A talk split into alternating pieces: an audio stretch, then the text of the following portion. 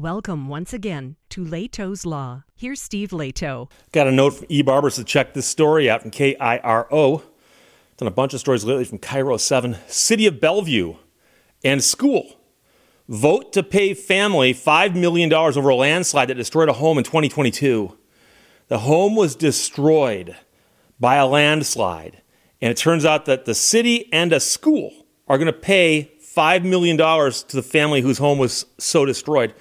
They've authorized a combined $5 million settlement to the family, and the home was destroyed in a landslide. The Bellevue City Council voted to approve the settlement at Monday night's meeting. The city of Bellevue will cough up 3 million, the school will pay 2 million, and I suspect there might be insurance involved on some of that. But back in January of last year, a water main break knocked this couple's home off its foundation in the neighborhood of Somerset. That led to the evacuation of 42 other people in the neighborhood over fears that other houses may have been unstable. Now, an attorney for the couple said that the local school of the Sacred Heart had installed pipelines which were designed by a previous utility district which the city of Bellevue now owns. He said the pipeline was not designed properly. They had loosely put one end of one pipe into the next pipe, and over time they separated. And that's what caused the water to come out, liquefy the hillside, landslide, and destroyed their home. He said they were cutting corners, if you will, by engineers who designed this and did not design it with secure joints. And of course, you do not want the hillside beneath your home to liquefy. So that's the ugly part. Following this disaster, the city sued the family to request the demolition of the collapsed home and to clean up the area to make the neighborhood safe. So, as you can imagine, their home gets wiped out by a landslide, and the city comes in and goes, um, guys, clean that mess up.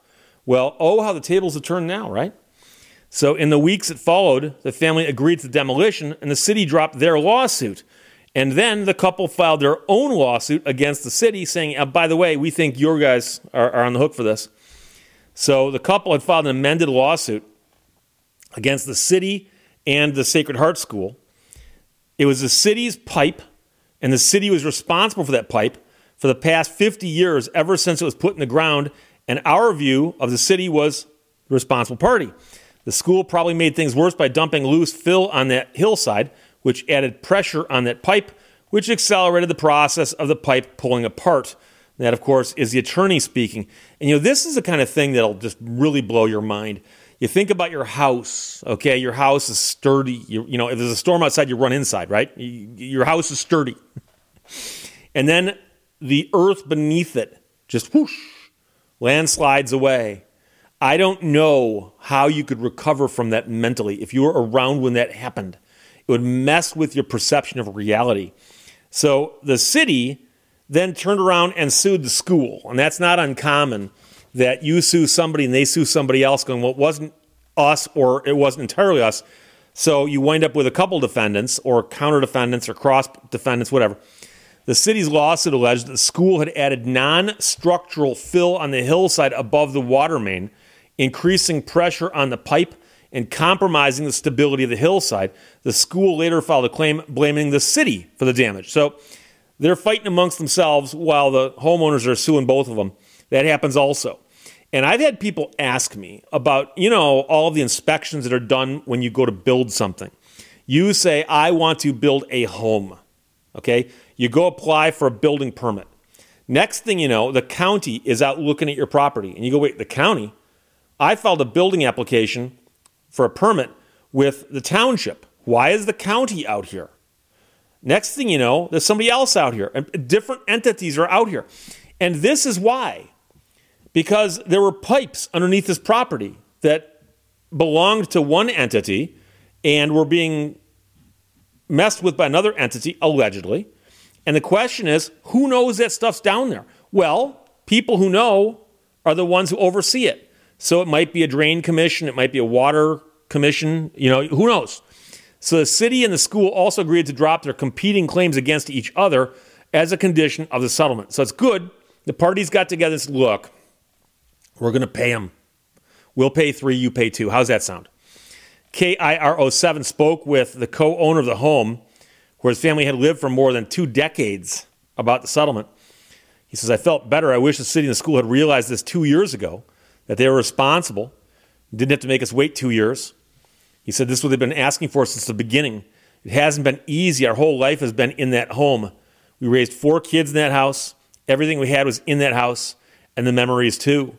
And, you know, that's the thing. If you're watching this video at home right now, just look around. Just look around and go, what if all of this got lost in a landslide?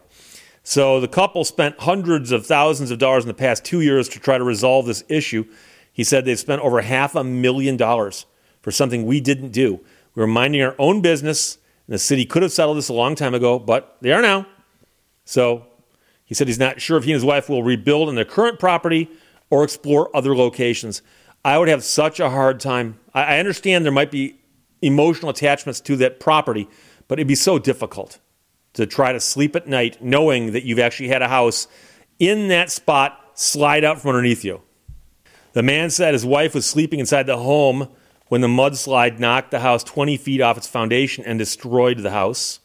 She thought it was an earthquake. My wife can't, she still can't go up the street. She can't even go up that street to see where the house used to be. She can't handle that.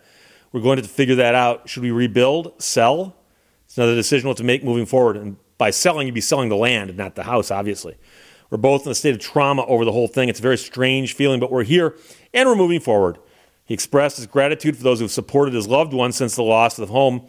It's humbling, and they're still supporting us. So KIRO7 reached out to the city of Bellevue ahead of the council meeting to learn more about a settlement request in-person interview, but a spokesperson denying the request shared a statement saying, "We are thankful first and foremost that no one was hurt in the landslide that happened last year and the parties have been able to reach a resolution of the claims brought by the family. The settlement will go before the city council tonight for action. While the city still contends the slide occurred due to factors out of its control, this anticipated resolution reflects a negotiated outcome among the family, the city, and the school. Uh, resolving this issue for the Bellevue family without further delay, and that's what they're intending to do. Meanwhile, the school said they've reached an agreement to resolve an ongoing lawsuit involving the city of Bellevue and the family. We're glad to have reached an agreement in this case so all parties can move forward. So that was short and sweet. But again, it started with the wife's asleep and the house slides off its foundation and goes 20 feet down the side of a hill. Turns out that the foundation of the house was resting on dirt that became unstable due to some defects in the pipes nearby. And so that destroyed the house. The first legal action was the city sued them to clean it up. So they cleaned it up, and then they sued the city, and the school got involved. And next thing you know, now they're getting $5 million. But it's been a year and a half. They say they spent half a million on this, and now they're basically, yeah, they get a check, two checks.